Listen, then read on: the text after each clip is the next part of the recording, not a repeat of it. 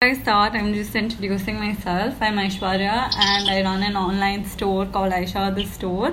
And we have Simran here with me, who's a fashion merchandiser, and uh, she's going to talk about design uh, from fiber to fabric, uh, how the retailers do it, and I'll talk about it from a designer's point of view or how a design house uh, goes about designing and the process of fa- fibers and fabrics that are involved in designing. yeah. Okay, hi guys. so, um, uh, I have worked as a fashion merchandiser for a brand, and uh, while I was working with them, there were a lot of um, like I was I got to know about how little people really know uh, are or are aware about the actual processes of making garments, fabrics, and fibers beyond just buying garments. Like they don't, no one is very much aware about how garments become the way they are in the retail store, in the retail stores where they go and buy them. So I used to meet friends from different fields, and we would get to talking, and they would be uh, very interested and shocked at the same time about the detailed processes that go behind even like stitching even a single garment. So that's why Ishwarya and I decided to put this together, and we will talk about the fabric side of things today because it's a whole another different world. So just going into how fabrics are made into the final version they are, which are ready to be used to stitch garments. So initially, I think all of us clearly know that fabrics are made from fibers. These fibers are grown, are either grown or synthetically made. Like we have natural fibers and then we have synthetic fibers. Um, common example would be cotton for a natural fiber, which is grown, formed, and a common example for a synthetic fiber would be something like polyester, which you see in your activewear and sportswear and a lot of party dresses, which originates from plastic. It's man-made. So, um, talking about cotton, basically the fibers are, of course, grown in the farm fields, and it is brought, it is collected by the farmers and sold in tons, and sold in tons to the fabric mills, which we call the mills that produce um, or spin fi- these fibers into thread cones. These thread cones are called yarns. I'm not sure if a lot of people are aware about this term called yarn, but it is they are basically your normal household threads, but in a, a much bigger on much bigger cones. So uh, this fiber, uh, in its raw form, is collected from the fields by the farmers, sold to the fabric spinning mills, who then comb it through, take out all the dirt in the material like soil, and then they press it, and then they do some chemical processing, like they put starch in it so that it becomes stiff. And then they spin it at a very high rotation. When you spin it at a very high rotation, it becomes that single thread which you see in your fabric. And then they roll it onto a cone, which becomes your yarn. This yarn like they obviously spin like thousands of yarns in a single like in a single day. These mills run 24 into 7 they can never be stopped because it's a very expensive production. So in a single day they are like manufacturing thousands and thousands of cones.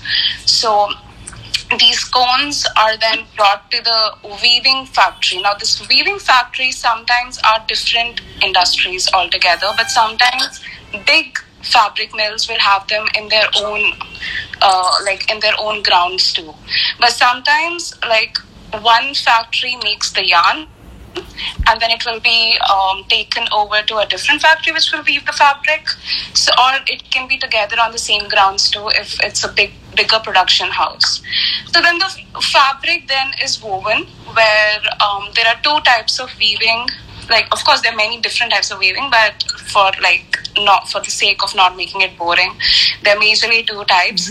one is where one is where like you just weave the fabric, uh, you put it onto the uh, weaving machine, and it inter like it in uh, one fabric comes from the vertical side and one comes from the horizontal side, and it ba- makes your weaving fabric like normal. The other kind of weaving is where designers like Aishwarya herself have made a check pattern or a vertical pattern where they want uh, a certain color in a horizontal way or in a vertical way. So that is called yarn yarn dyeing. Like so, those yarns yarns are originally white, so they will dye the yarns in a particular color, and then during weaving itself, they will, how to say, insert those colors in the ways designers want.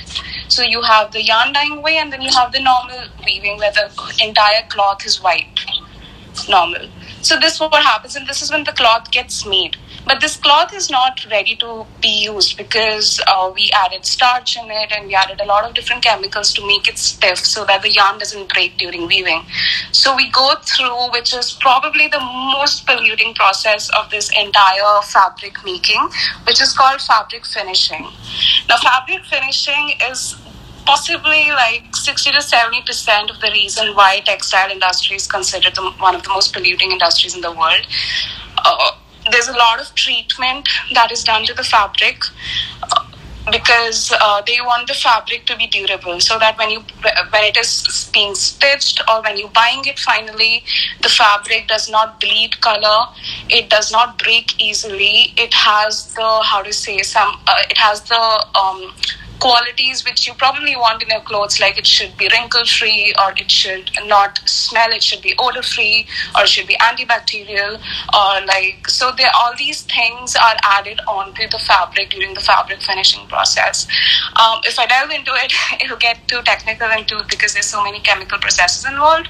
But um, if you are as a customer, when you are going and buying a product, you can always um, track that product uh, there are many organizations which make it easier for you to know if that uh, garment was uh, garment's fabric was sustainably sourced or not the entire process of fiber getting made into a garment, there are two uh, most polluting factors. The one is where you source your fiber from, like fiber production, and the second, like I said, the fabric finishing part.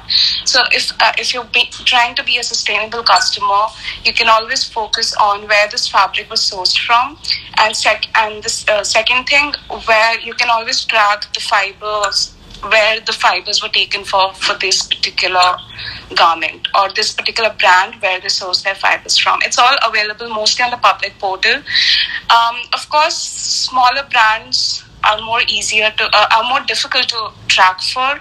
So larger retailers do keep an account of things, but then in our experience, a, a lot of large retailers cover up a lot of things too. So, but these are things if you keep in mind and if you look them up, they are not that difficult to find.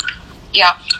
Uh, Aishwarya, you have anything to say? Like, if right? Yeah. I mean, so th- ideally, this is how like you know uh, fabrics are made, like spun, and you know she told you guys about the process of how it's actually made. So, um, where do design houses source their fabric from?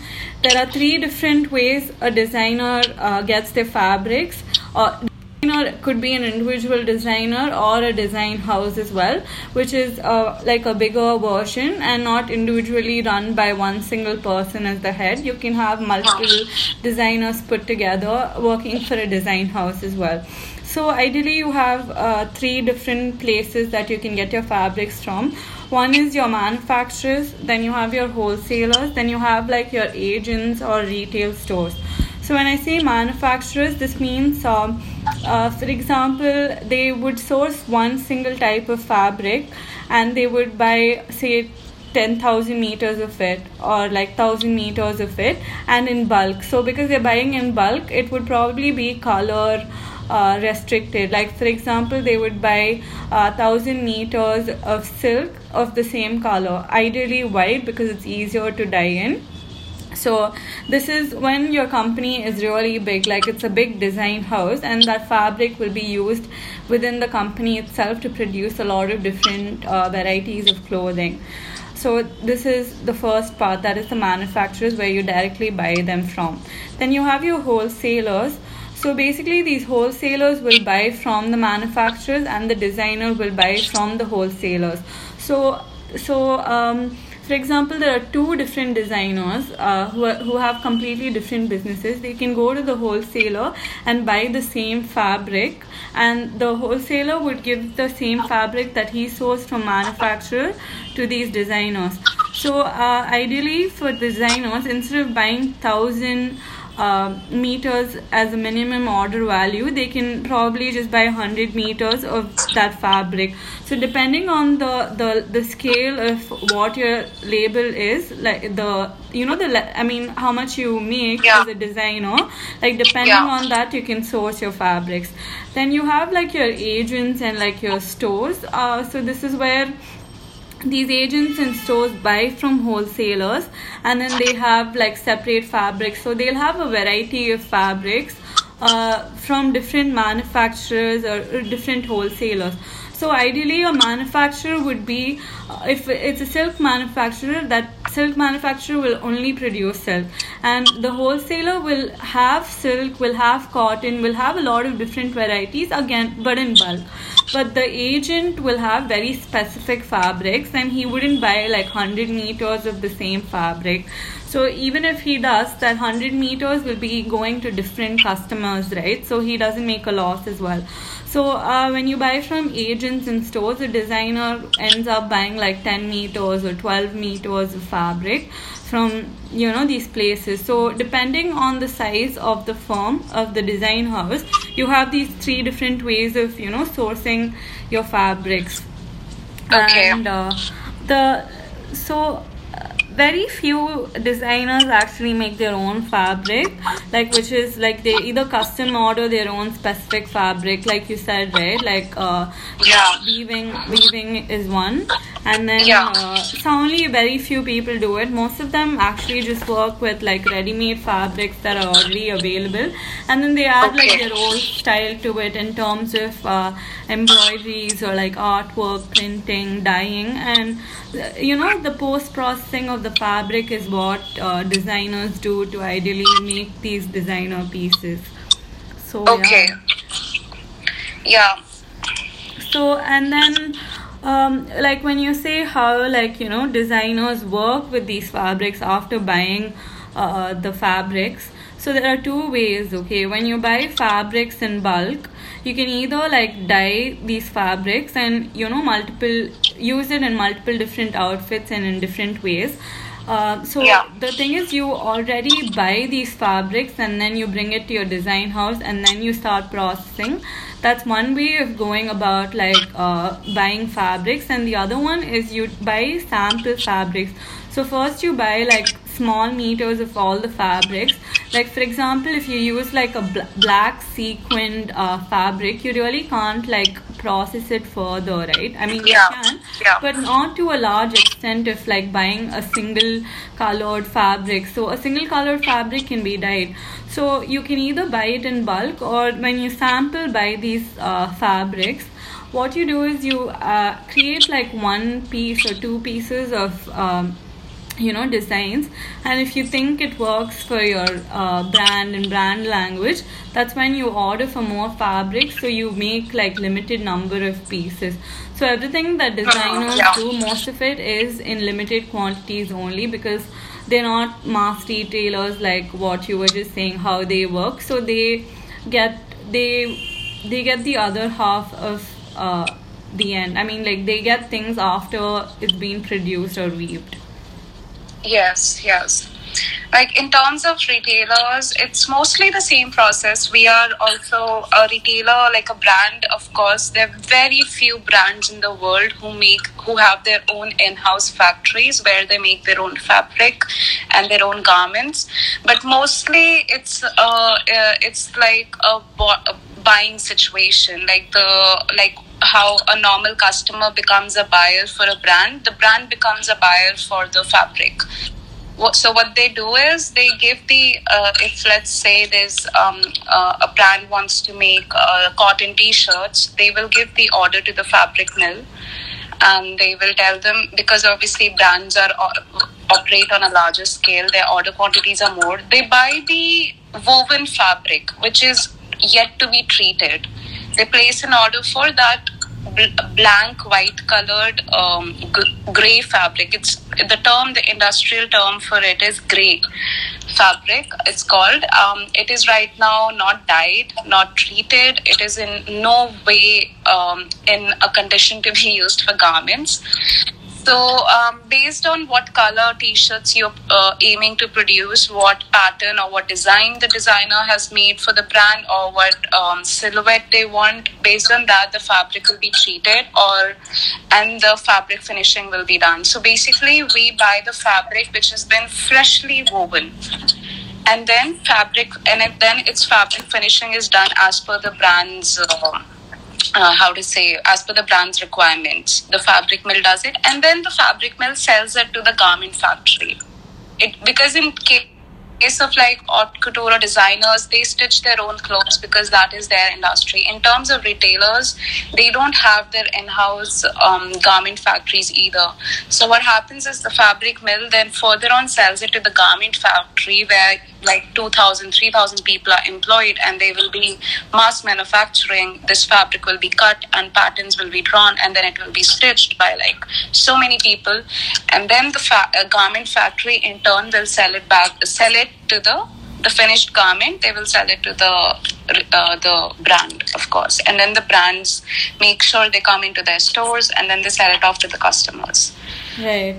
Like, so, uh, so that is how like fiber to fabric the process and then in terms of as a finished garment how it goes on. Of course we've not focused on the garment part here just the fabric textile.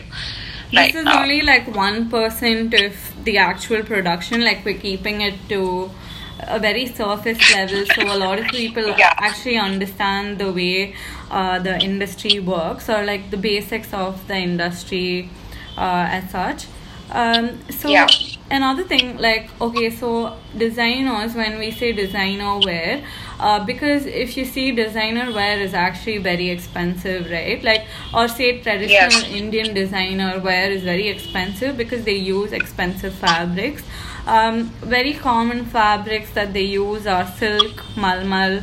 You have cotton they use muslin organza or gandhi um, most of these fabrics are clubbed together to create different outfits. So in in like one particular outfit you will see uh, like you know silk and then you'll see a net you'll see like velvets you'll see uh, like just plain cottons you'll see uh, muslin. You'll just see a lot of different fabrics that are clubbed together to create a design or piece.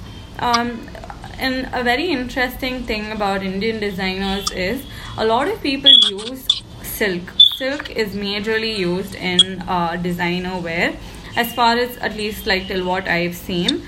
Um, most of the silk is produced and outsourced, and silk is um, uh, majorly like outsourced from China and there are different kinds of silk that are used in production india is also like a largest producer of silk.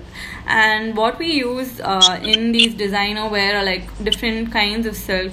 So we have uh, mulberry we have eri we have muga silk we have tussar also. Tussar has like two different type, types of tussar silks. And then we have dupion and uh, so these are the kind of silks that each designer would use depending on the designer and the, the scale that the designer is at. When i say scale i mean in terms of um, like you know how much they charge for their clothing. If it's a very expensive um, designer then he would probably be using an expensive silk. And an entry level designer would also use silk but it might not be that expensive so um, I'll just quickly tell you guys about like the kind of silk that we use uh, in the industry because that's a fabric that's majorly used. So mulberry is a very popular variety that's used in the in the fashion industry. We in India we also have a silk development uh, board for the development of silk industries called Central Silk Board, which is governed by the Ministry of Textiles and it's headquartered in Bangalore. If you guys happen to go to uh, Bangalore, there's a place called the Silk Board. It's named after the the Central Silk Board. Uh, with Simran and I, we must have definitely seen it because there's a Silk Board stop there. It's quite famous for its traffic jams. yeah. Uh, mulberry is produced in Karnataka, West Bengal. You have Jammu and Kashmir, Tamil Nadu, Andhra Pradesh, and uh, and also like other places are also picking up uh, produ- production of silk. You know, silk farming is actually known as sericulture it's very labor intensive and millions of rural people uh, or like people from these semi urban areas work in this industry and also like a lot of women are employed in this industry. And um, a lot of people like who are against silk they opt for you know like viscose or something else like rayon silks. But they don't i mean it's easy to say you know don't use silk but if you see on a bigger scale a lot of people are employed in this sector right? Like so if you stop using it it means they also lose their employment opportunities. And this is very labor intensive and a lot of people are employed in this sector. Anyway uh, then you have your uh, wild silks which is like t- tussar eri and muga. And these are produced in jharkhand chhattisgarh madhya pradesh west bengal orissa um, whereas Manipur, Nagaland, and they so wild silks are called wild silks because they come from uh, cocoons in forest, and these are rougher and tougher compared to like your mulberry silk. And the, the threads you have here are very like shorter. So when you use a fabric like um, a, a, wild silk fabric. It has like it has slubs in the fabric. I mean i actually like slubs in fabric. It makes the fabric yeah. look more beautiful i feel. Oh, and it gives it a rustic feel and like old yeah. school?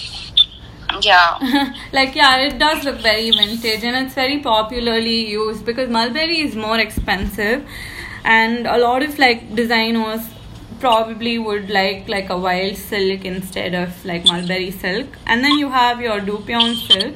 So it's basically a mix of two different kinds of silkworms that you know result in like like a double strong threaded silk. And it's very lustrous. A lot of like designers use it like say for like lehengas for blouses and like a lot of different um, indian wear. This dupion is majorly used. And uh, Simran, did you know there's another interesting uh, silk called the lotus silk, which is, lotus. is very, yeah, okay. it's, it's, very beautiful. So they make it in Vietnam, and but it was originally wow. originated in like Burma, and it's it's again it's very labor intensive. So basically, they pick these lotus, uh, like they handpick the lotus flowers, and then the okay. stem is broken. So when you break the stem, you have these filaments, right? And these individual yeah. filaments are like put together to create fibers.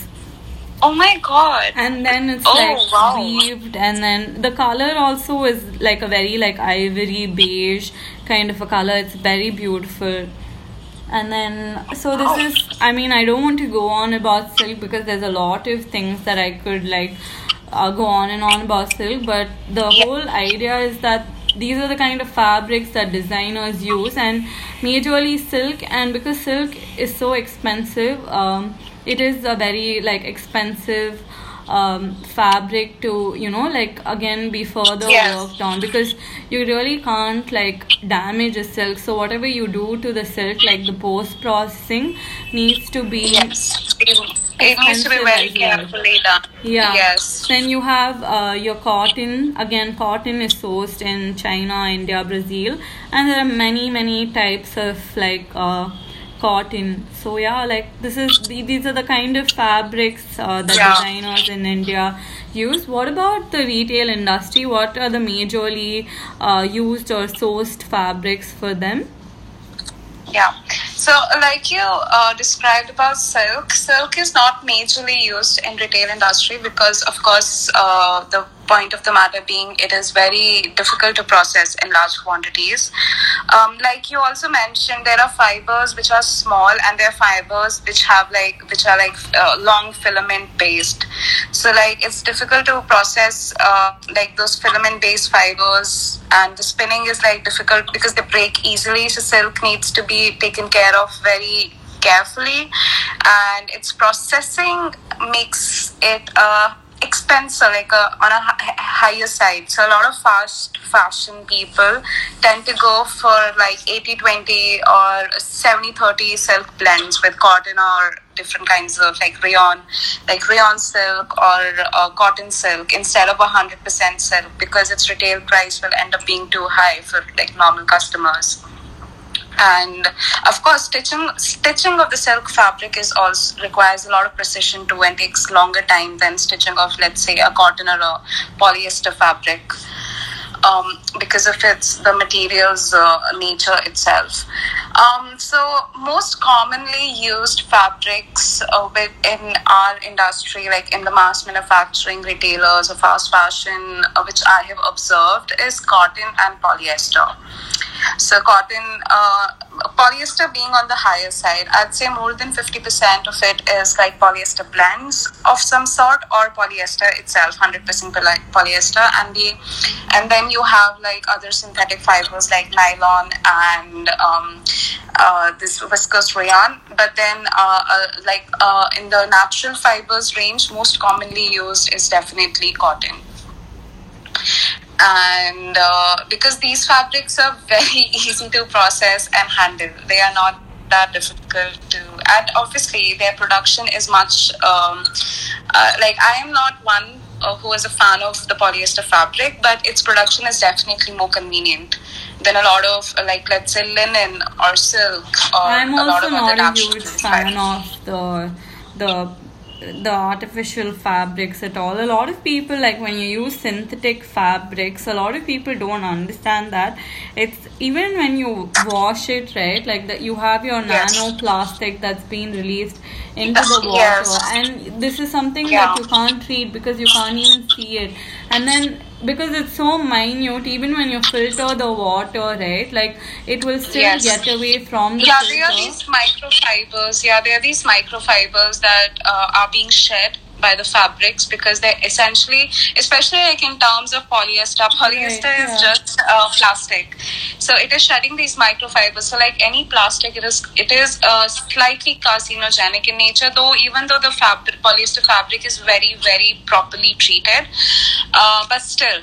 Uh, over the years, it does tend to shed microfibers, which are not good for your health in general. Not only like our health, but imagine like the under like water world right like. Yes. Yeah. Polyester fibers uh, like coming back to fibers itself like as the raw material of all fashion industry um, polyester fibers themselves they are made when like acid and alcohol um, they are made to react. And then they form this molecular higher molecular bond which is like thicker in nature. And then they just bond together and a, a fiber comes out of it. So this um, alcohol, of course, are fossil fuels, and this fiber itself is very difficult to break down and recycle, and extremely difficult to dye again.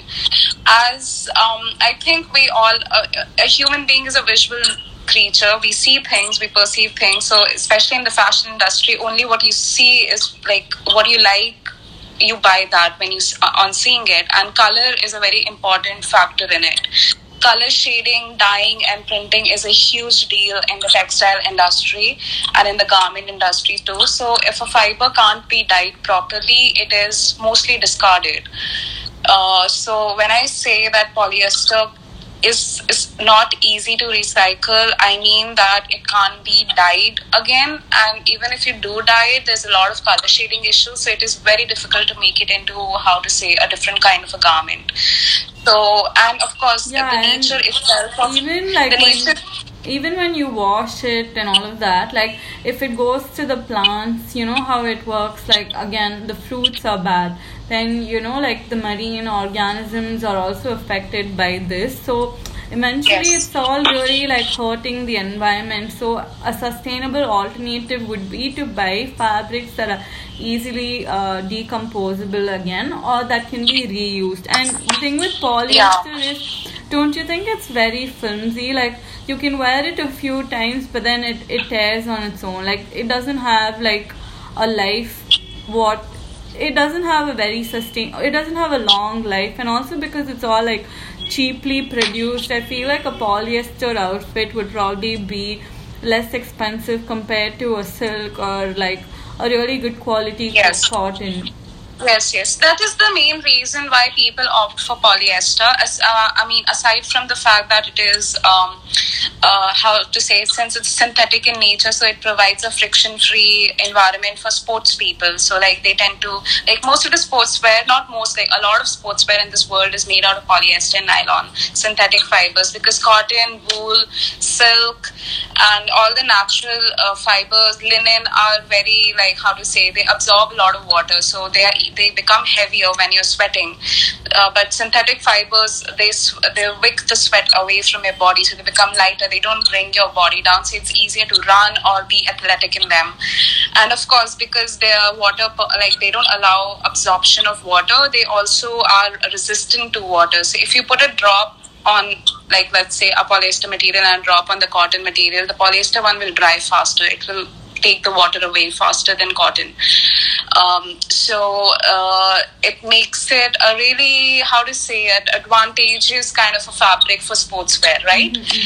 So apart from that industry um, we obviously have to look into it how to how more and more um, sportswear industry can transition into uh, the how to say natural based fabrics. To use it. There's a lot of research going on that. But as Eh, but in the fashion industry gen- generally as a conscious customer we can all make a choice to not buy a material which is polyester just because it's priced at a lower price compared to like a natural fabric Because, the shelf yes, life and- are shorter.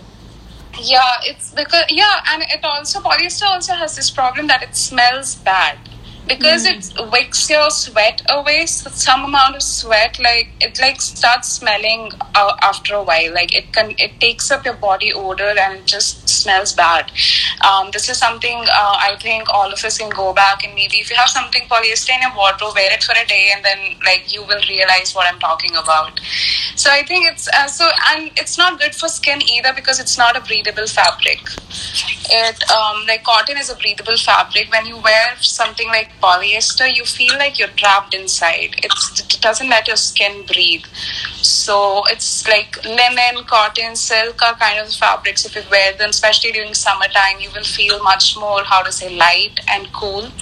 So I think as a conscious customer, we can always try to opt for a natural fabric. Um, if uh, I think I'm not sure if everybody knows, you can always look at the brand label, and the, the, a composition is always mentioned there.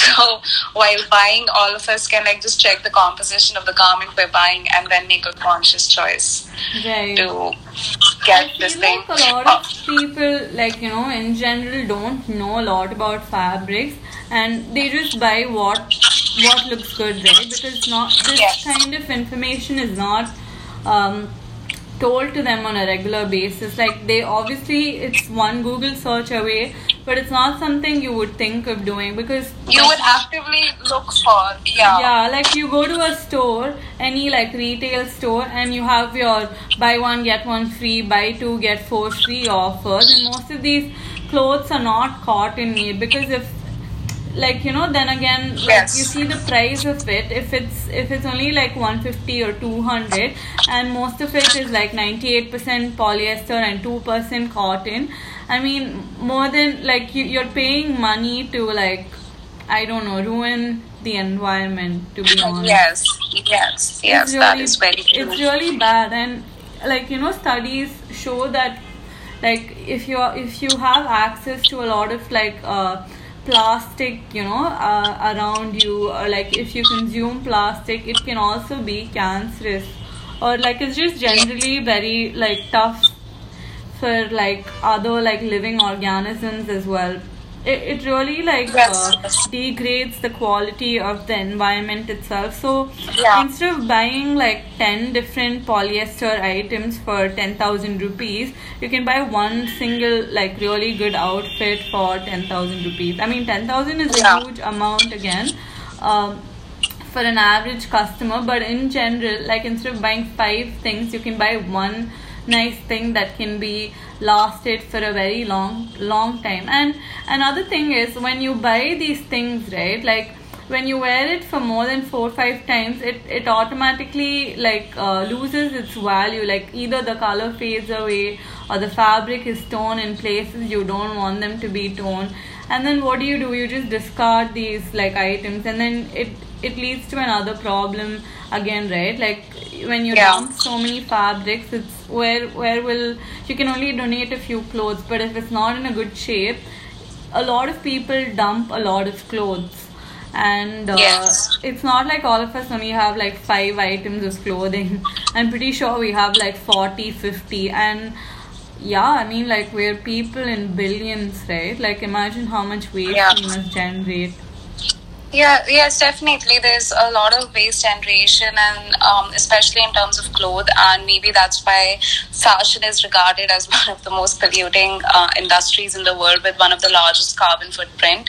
Obviously, when we talk about these fabrics, it doesn't mean that our natural-based fabrics are any less polluting. Like, um, uh, I think in terms of manufacturing process, cotton is maybe like even higher polluting than uh, polyester is, though polyester has Yeah. long lasting impact on the environment, but Yeah. cotton does not have like that long lasting impact, but its manufacturing itself is much more polluting um, than polyesters. Like the way it is grown, it tends to degrade the soil where it is grown, and then for growing one kg of cotton, thousand to two thousand liters of water is required just for like one kg of bale, and yeah, um, and of course of the pesticides and toxic chemicals that Exactly. you know that are used to produce cotton is also really bad is really bad and it leaves your soil um, how to say degrade degraded uh, for its nutrient content and you have to be you have to then in turn use even more pesticides and fertilizers to uh, regain its um, this thing nutrient content in the soil.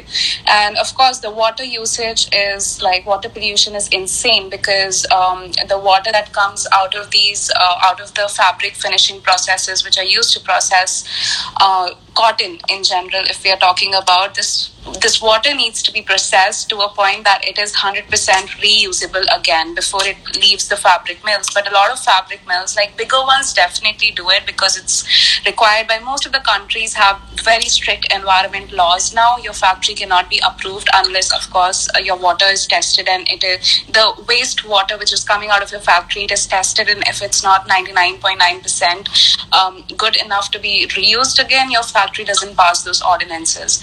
But of course there are very small scale industries which may not be following it. And of course there is uh, like in the system of government there might be some sort of uh, how to say money dealings going on where some factories are approved by officials for mutual benefit for their own mutual personal benefits.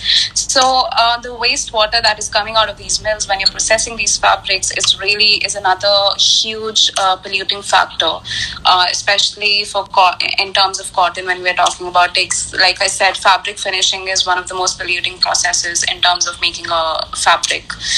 Um, but as far as a customer goes or like just to make it in layman's term like we can always uh, there are always uh, people and organizations who are trying to make sure that um, fibers are being sourced sustainably and the farming that is done especially cotton farming um, there's an organization called bci better cotton initiative. They make sure um, that the cotton that is being uh, farmed is being farmed through sustainable processes. The farmers themselves are getting the support they need, the money they need, so that they don't have to resort to cheap pesticides and fertilizers. That they are being taught how you can maintain the soil's fertility at the same time without exploiting it, and um, so they make sure that the, so the cotton from these fields, these farming fields that is procured, is um, how to say tracked by this organization BCI, and then they make sure that this cotton uh, is uh, is sent to the proper mills that have been improved, uh, that has been um, approved by the environmental uh, governments of their respective countries and then and then processed in a sustainable way where wastewater management is done where air pollution uh, like the smoke and all that is being uh, generated is as minimal as possible. And the chemicals that are being used are the chemicals which have been approved by the government because there are a lot of chemicals that are banned uh, like acetyls and all so Right. they're So, so- even in cotton, you you do have another like alternative, which is the organic cotton. The only difference between organic and regular cotton is that in your regular cotton, like Simran just said, you know, you use a lot of like insecticides, pesticides, which are very very chemical for the land and the soil. But uh, because cotton is the dirtiest crop on earth.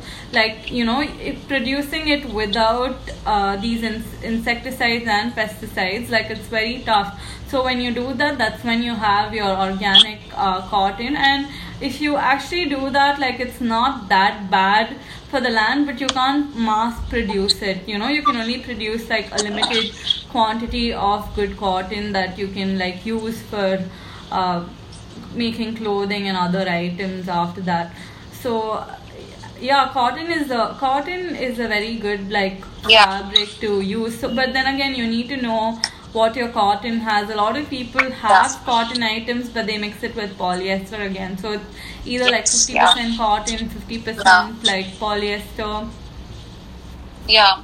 So like whenever you um uh, buying uh, from any brand, you can always uh, check uh, if they this cotton they sold sourced was BCI cotton or not, and of course you can always check whether it's organic cotton because a lot of retailers now rebranded over their logos that uh, we use only BCI cotton or we use only organic cotton. So it is just a Google search away. If you want to look up some brands, some of your favorite brands which you regularly shop at, the cotton they are getting from our like you can always track where they're getting their cotton from. Lately, a lot of brands have taken the initiative to become 100% BCI. Uh, organic cotton is a little difficult because it is not genetically modified. So a lot of maybe big brands don't tend to use organic cotton as much because it's a little difficult to we, handle. we and use uh, it's- like yeah like in our like the clothing brand that i have i whatever i use is organic cotton so another interesting thing that uh, i found is for example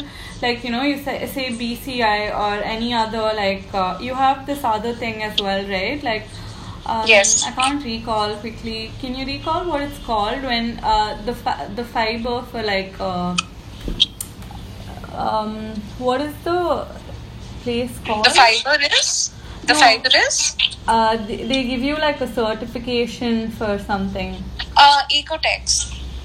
Is that what it's called? There's Um, Ecotex and there's Oikotex also certificate. But Oikotex is like more about how to say if your factory is working well, and Ecotex is given like when your fiber you have proper sourcing habits, like you're sourcing from sustainable places. Right. Okay.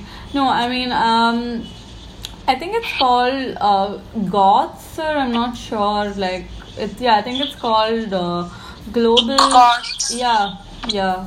Okay, okay, yeah, I think so. Yeah, yeah, I remember something like that. Got certificate. Yeah, Yeah, yeah. so, I mean, processing. It's so- a processing standard. Yes, I remember. Yeah, again again this that. is for you know environmentally and socially responsible manufacturing way uh, if like if you, if you use organic processing you can actually get a certification so so the thing is like for BCI or even for GOTS like your company will have to register uh, or like show them proof of how you're actually Yeah. producing procuring Yes, your yeah. items then you can get Yes, it yes. that's something we still haven't done but i plan to ideally uh, do it because it's, for your brand. Yeah, yeah. it's nicer to be certified. BCA right? is really nice. Like once you register on it, you can always track that exactly which farm was the cotton farmed at and which supplier uh, bought it from there and sold it to the mill.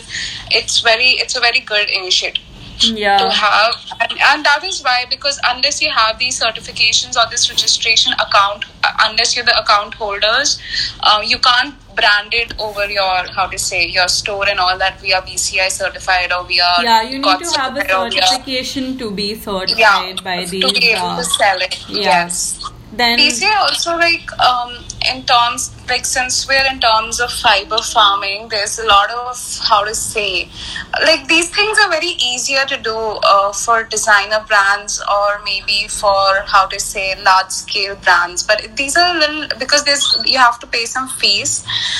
Um, okay uh, okay i just got a notification. Sorry i trailed off there.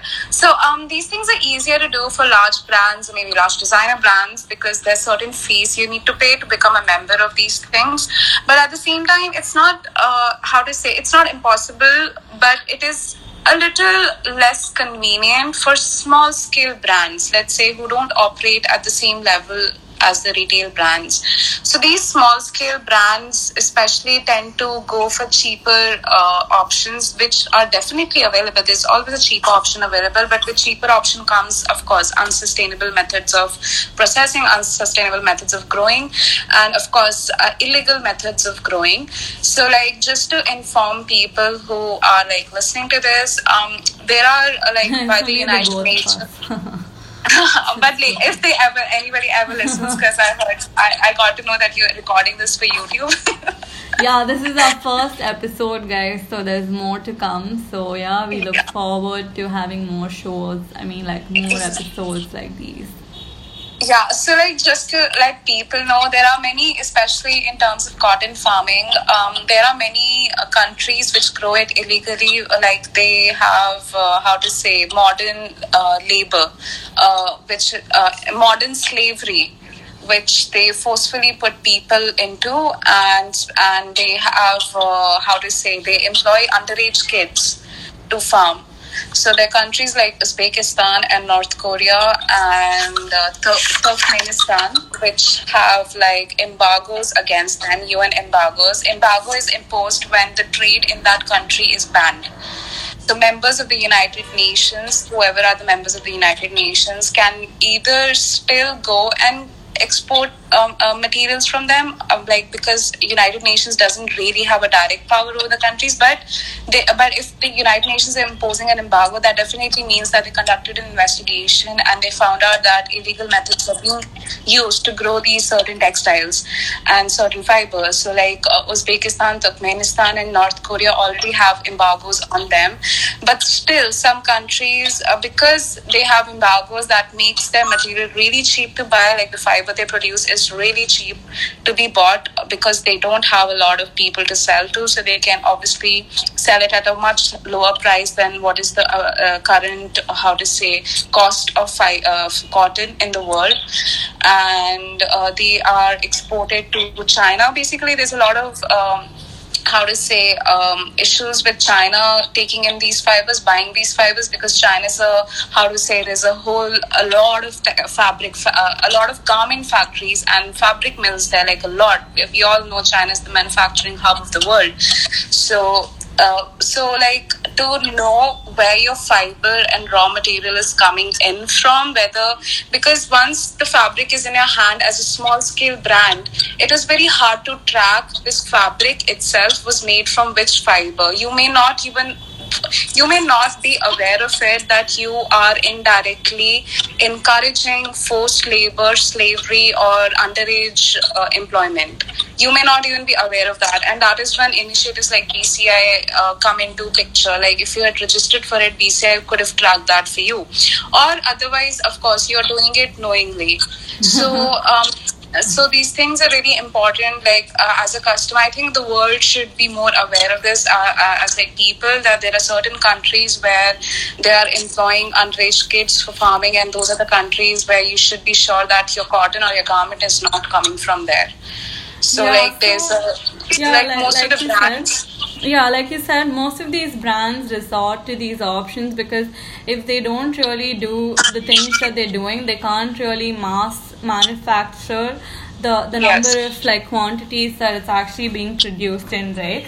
If you do it all And organically, generate a profit. yeah, if you do it all organically and in like a smaller scale, you won't be able to produce so many number of like meters of fabrics, or you won't even have like that many treatments to do. And then again, like an average consumer basically has around like 50 to 60 minimum like outfits in their wardrobe.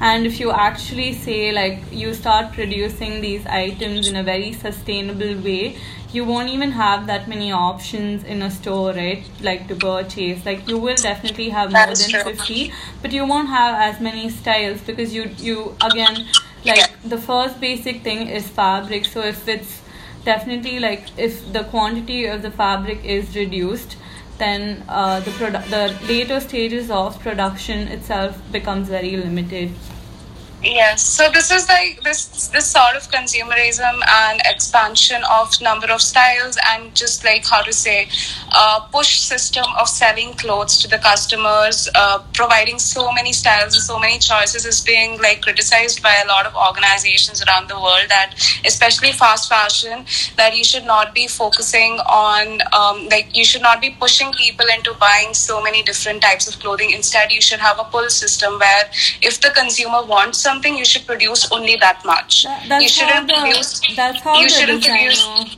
Yeah. brand works And of course, yeah, and of course, like as brands, you should always be careful about where your fabric is coming from. Like, like we already discussed, fabric uh, production of fabric is probably like eighty percent of the whole process. Like, garment manufacturing is not as polluting or as how to say unsustainable as compared to uh, fiber sourcing and fabric production itself. So it's really important that as a brand, especially, you are from day one very conscious that you are not sourcing it from countries which employ like like we already discussed, which have embargoes against it. You are sourcing from countries which have legal and environmentally approved systems in place.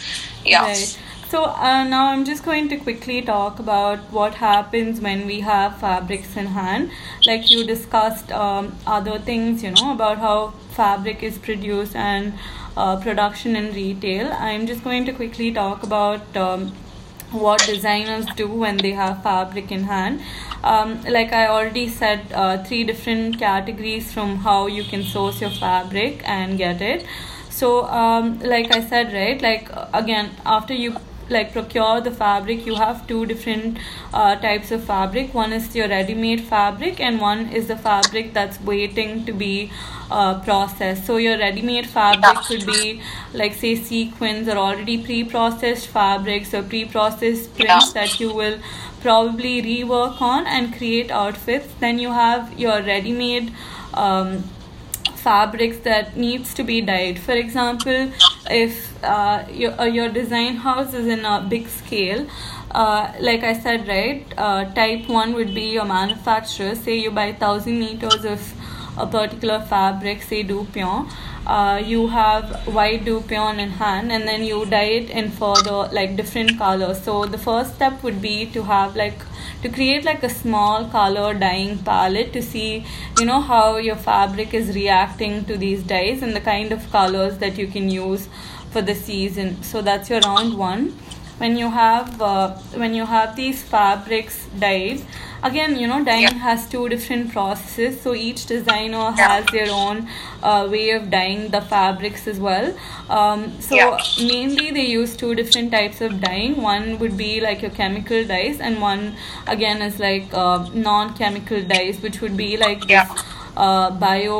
biodegradable dyes and then you also have uh, you know plant-based dyes that you use yeah, yeah. You, I it's it's plant-based dyes are, are better for people who are actually you like dyeing the fabric because it doesn't affect them as much when you chemically dye your fabrics uh, the immediate dyers who are in contact with these chemicals it's actually very harmful for them so if you see Yes. like an average uh, dyer's age would only be around like 50 to 60 because the the chemical fumes are, are very toxic uh, for the human body. Not even just the human body like a lot of designers when you use these chemical dyes right it's not treated well. So they just like you know put it out in the tanks or uh, the areas around it. So it's it's very harmful because these chemicals are not treated right? So each designer Yeah. should definitely have an understanding of uh, how their dyes would be treated later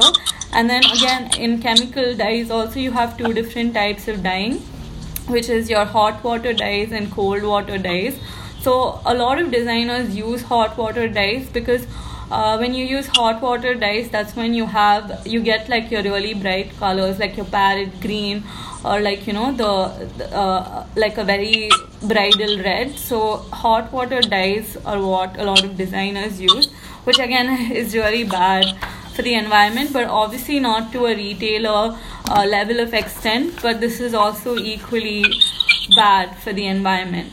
And yeah, once Yeah. you have like your basic dye swatches ready, next you have is where the designers come in hand and uh, like you know your your assistant designers or like your design team and then they have uh, a whole process of having like a base design or like an ideology that they would like to follow for that particular season. So like how retailers have like shelf life say two three weeks or some brands have like months. Most of the designers work in seasons so they have fall winter and spring summer. And a lot of different people have like four different seasons. But in india you only have like maybe two. And if you're a larger like a big scale designer you'd probably do it for four different uh, seasons.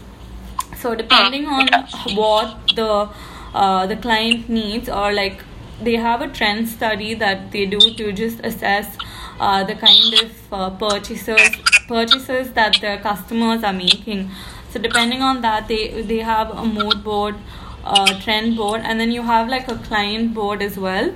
Like you obviously know who your client category will be but then again like you have different uh, things that the client would want. So they start from something that's easily buyable and something that's really expensive. Like i can give you an example of gucci for example right? Like they probably produce their belt a lot because that's something that's uh, accessible to a lot of people. A lot of people can buy the belt easily compared Yep. to uh, uh, an, an outfit as such. So Yes. yeah so designers in india do that as well like they probably sell accessories uh, i don't know how many people sell perfumes but perfumes is the best way to like mass produce a, a designer wear so it just makes everybody feel included to be a part of the brand but uh, me- in india they probably like say um, uh, bags, shoes, belts. I mean, that's something that you can easily buy, and even potlis. It's it's very cheap. that's something that anyone anyone can have a designer potli. So yeah, these are the kind of like uh, client target budgets that they do. And again, uh, for example, if they're doing lehengas, they do like they have three different categories or four different categories of lehengas as well. So you know, um, so you have your your bride who's you know aspiring to buy a lehenga, so they probably make like a two to three lakh rupee lehenga so that person can easily buy then you have designs for uh, something around 5 to 10 lakhs. Then you have 10 to 18 lakhs and then it also goes up to like 24 in custom made. And the difference between uh, these lehengas i mean i'm just saying it could be you know in terms of like embroidery or the way this embroidery is made so if it's if it's manually made it's more expensive then you have like you said right uh, for retailers they use machine embroideries and a lot of like uh, like you know how you spoke about mills that are continuously Yes. going this happens Yes. for embroidery as well so they have machines that will do only one style of embroidery so if you're buying something for 2 to 4 lakhs you wouldn't get like a fully hand embroidered piece it would probably just be something that's machine made and then like hand worked on.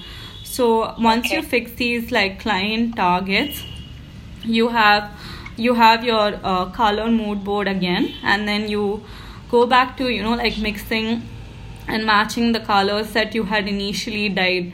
So you see how Yes. close the fabric can be. And each time a person places an order it's again made just for them Okay. That is a how to say that is like um, at least like you are able to control uh, because it's tailor made for a customer. It is how to say you can uh, have uh, um, how to say control over the color shade issues. Like uh, you may not face as many color shade issues because the customer is like these these products don't exist in a lot of quantity so he he or she doesn't have something very close by to compare it to No, they Like, actually do. It's it's really tough to like you know Yeah. match the shade. Yeah, th- this is where these chemical dyes are very harmful for the dyers, right? Because you have a color they have, swatch. to re- they have to re-dye it again yeah, and re-dye again. it again and again, and it's because it's made like one-off pieces, right? You can actually see the color difference. So you need to note down uh, the composition of different colors put together as well. Like for example, if it's a red, like you know you have like different two two to three different types of like oranges that need to be put together with Yes, yes.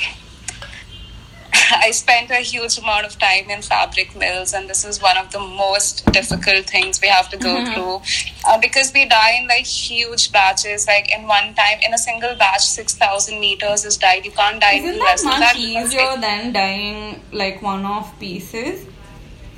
Oh, but you It have is, to uh, reject the yeah, whole that is why that is that is why they diet in six thousand meters because if they diet any less than that, it will incur a loss for the mill Uh, because those machines are really expensive to operate and like I said, they operate twenty four into seven. They never stop it. Only on like specific national holidays, maybe two or three times a day, uh, three times a year, the mill stops working. Otherwise, it is continuously working because you stop it even for a second or a malfunction happens, it's going to incur a huge loss for the mill. So they die like 6,000 meters in a like uh, in one go. And yes, these processes are scientific in nature and they're very precise to the amount of materials you're using. But still, at the end of the day, after you're finishing a product, because even after dyeing, there's so many finishes that happen so that the uh, the dye molecules stick to the fabric molecules so that Right. no color bleeding should Mhm. happen and color fastness property should be good. It should pass all the chemical test parameters, right? Yeah, because So a retail outfit can be washed many times, but when you have a designer outfit, you really can't like wash it at home. It needs to be like air dried or like dry cleaned or like different processes to just like you know keep your designer outfit intact and and then like I, i'm just going to continue on like the other bits of like Yeah. design finishing the outfit then once you have like your color swatches and all of that ready you quickly need to make like your designs and in India, most of it is like heavily embroidered, right? And then you have this thing called chapa. So basically, it just means tracing in Hindi, and it's it's it's a powder like a chalk powder that's mixed with kerosene. And you have people who work in that particular like department, so they're all just there to like they're really good at what they do. So you have uh, you have your chapa then you have your machine embroidery and there are two different kinds of machine embroidery so one is where a person sits on the machine and does the embroidery and the other one i said right like a mass manufacturing unit you actually have these large machines that produce the same Yeah, the design over- automatic ones. automatic Yeah. ones and um, Yeah. yeah. then again after this you have like your hand embroidery this is where like your ari and different kinds of like work uh, karigars come in place where they finish the outfit like with the designs. Then you have your uh, stitching like just putting the pieces together. That that's also another like process. So different designers use different processes for stitching. You have your different seams. And then uh, then again finishing you have uh, your finishing ladies and like finishing men who are like particularly just employed to finish the outfit i mean so yeah like compared to uh, a retailer i think a designer would probably waste less um, fabrics or i mean if something Yeah. goes bad right they can actually resell it. But uh, as far as like a retailer is considered if i'm i'm sure if there's like a minor mistake the whole lot is rejected right that is what like I was coming to like um, because after dyeing there's so many processes so the chance of the color changing is uh, high. The probability of color changing is high so by the time your finished fabric comes, and because it's dye, because already your uh, manufacturing continues uh, for a specific item, the manufacturing will continue for like at least two months. So if the fabric that you are getting now, the date is five thousand meters, which you just received from the machine, if it doesn't match the previous fabric which is shipped to the garment factories, it gets rejected and it is so much wastage. Sometimes like i'm not even kidding um, some colors they come out so different from the original shade that it looks like a completely different how to say uh, uh, color category altogether. This one time we were uh, uh like we ha- we were making brown um, we needed brown shade and this fabric that came out was beige in color so we were, and it was like 5,000 meters of it, and another 5,000 meters was already on the run in the back. So it was just like I was standing there and I so wanted to approve that shade, but the designer who has designed the product herself, she could not approve it. She was like, "This is com- this is a completely different shade altogether, completely different color altogether. You need to reprocess it." The fa- the, the, the point is, you can always reprocess the fabric it decreases the structural stability of the fabric itself. Because dyeing and all basically means you are uh, how to say processing the fabric again and it uh, decreases the structural stability of the fabric and it may not pass the physical testing parameters like the strength of the yarn or the strength of the fabric or tear strength and tensile strength. It may fail those parameters. If it fails those parameters you can't make a garment. So then it ends up getting uh, how to say rejected all over again. So there's so many difficulties. So these yeah. processes like especially fabric finishing mm-hmm. is a very uh, sensitively controlled process. It needs to be very precisely controlled in nature otherwise it can lead to a lot of wastage. But yeah as compared to design houses retailers waste a lot of fabrics. Like there have been a lot of times where i was uh, at uh, like i felt so bad because I had, I had just rejected a huge amount of fabric from the mills and they, and they obviously resell it to the wholesalers in the market they sell that fabric somehow it's just like how yeah, to say and, it's and like I said, it's, right? Like it's a like lot of yeah, a lot of designers, you know, buy from these wholesalers and yeah, and yeah, like I think this yeah. is how the process is. Uh, yeah is made like when you have something in bulk like you need to discard it or like reuse it and then and then yeah i mean dying itself caused so many problems right? That's just like phase one of producing the garment then you have the stitching bit. Like i remember going to these uh, like uh, you know the production units. You have people to just do your collar people who just do your shirt uh, shirt trims. Yeah, and yeah. you have different people to do different things. But if one yeah, person messes it up yeah it you really can't again like resell these clothes right and then they come to the markets yeah. as like fake that's copies. a whole that's a whole another different discussion like garment manufacturing that's a whole another like um world to you know dive into because there's so many other things like even if yeah. you've made like a hundred percent perfect fabric. There's so many things that can go wrong when you're uh, manufacturing actual clothes during stitching, and and then there's garment finishing also. So yeah, that's like uh, and so many level. mistakes in a garment finishing as well. I yeah. mean, there's so many stages, and we just talk, we just see like the end result that's being you know put in the shelves, and people like buying that. So. I mean, there's so much to think about, right? Like a lot of people. Yeah, exactly. Like some of consumer's point of view, it may be just a garment and it is probably is just like thousand bucks for a t-shirt, but they uh, they don't, I think, obviously realize how much goes into making this one single piece of t-shirt.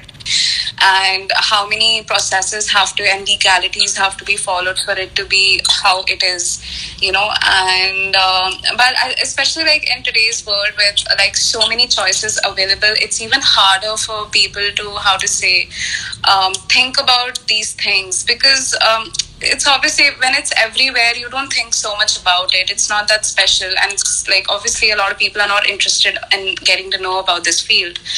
Uh, fashion is glamorous and all in nature but like behind it how it is the way it is is not uh, how to say a very clean business Yeah. and it's got so many processes. Like only right now we've just scratched, we've barely scratched the surface. I hardly explained like how fibers get turned into fabrics, and then we, yeah, we I think we covered a lot like, in this like one hour session. Maybe we can Yeah. have the next one can probably talk about uh, the other processes. And we can talk about like sustainable uh, fabrics or like fabrics that can be used to produce uh, outfits that don't really like cost. Uh, I mean, they obviously yeah, cost there's a lot of much, but not cost to the environment. Yeah, yeah. There's a lot of innovation going on. There, are like fa- fabrics you can make out of banana leaves and hemp, and My so favorite is the lotus silk one that I just spoke Yeah, about. that was really interesting to know. I did not know there was something called lotus silk that existed. Thanks Yeah. for that. Yeah, Okay, that should we just interesting. I'm wrap? gonna look it up. Should we just wrap this up and say like bye? Yeah, yeah, yeah. Yeah, so basically, like, in conclusion, this was like how to say a glimpse into the world of how fibers get turned into fabrics, and of course, how sustainable fiber sourcing can be followed, and how initiatives are being taken to make sure that the fiber you're getting is from the right place and is being sourced from people who are not being who are not under forced labor, and of course, how as a consumer you can make a conscious choice to always choose the right product and make this world And a I little better. spoke about like silk, uh, various kinds of silk, cottons, and other fabrics that are used to Yeah. produce uh, designer outfits, and I explained why they're expensive and why people should actually buy more um, one-off pieces than buying pieces that are available to everyone. Yeah, yeah. So, Ishwarya, thanks for this discussion. I had a good Okay, time